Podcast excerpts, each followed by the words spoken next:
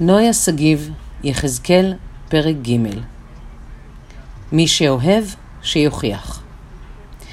כי את אשר יאהב אדוני יוכיח, וכאב את בן ירצה. משלי ג', פסוק י"ב. באופן פרדוקסלי, אחד מביטויי האהבה לזולת הוא הביקורת. לא הליטוף, לא המחמאה, אלא הביקורת. רק משם יכולה לבוא התבוננות עצמית אמיתית בחולשות, הזדמנות לצמיחה ולתיקון. הכל נכון בתיאוריה, אבל רובנו לא אוהבים לקבל ביקורת. אנחנו מרגישים שלא מבינים ולא מעריכים אותנו, ואנחנו מעדיפים שלא לשמוע. מי שיש לו מה להגיד, שיבלע את זה.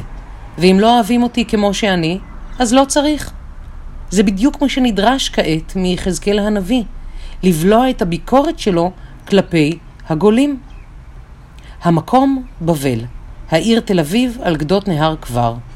הזמן, כמה שנים אחרי גלות יהויכין, גלות האליטה של מלך יהודה וראשי ההנהגה. הם אלה שדרדרו את ממלכת יהודה אל התהום, הובילו חיי שחיתות ועושק. האם זה העונש הגדול עליו דיבר ירמיהו? נו, לא כל כך נורא, הם עוד לא יודעים שהחורבן לפניהם. ובסך הכל עשירי יהודה מסתדרים לא רע בבבל. אולי לא תופסים את ההגליה כעונש, יותר רילוקיישן אה, ברחבי האימפריה, עם הזדמנות לא רעה לגרין קארד.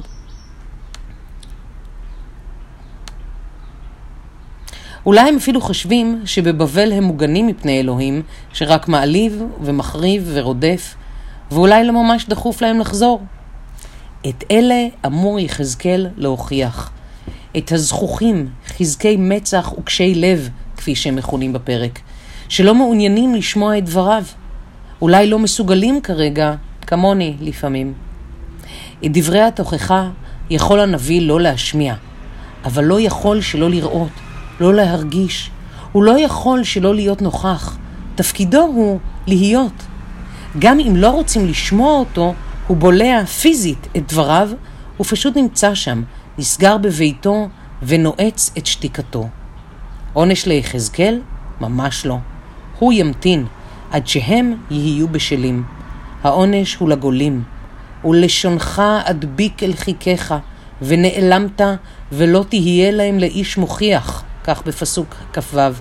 כי הרי את אשר יאהב אדוני יוכיח, וכאב את בן ירצה. משלי ג' פסוק י"ב.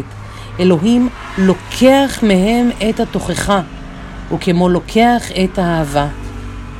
באמת הפסקת לאהוב? לא נראה לי. אחרת לא היית סוגר את הנביא בביתו, מפגין שתיקה. וטיפ קטן לאלוהים, תראה להם שאתה אוהב. תראה להם שאתה רוצה אותם כמו אב הרוצה את בנו. אני בעד התוכחה, אבל לנו, בני האדם, קל יותר לשמוע דברי ביקורת כשהם מלווים בחיבוק.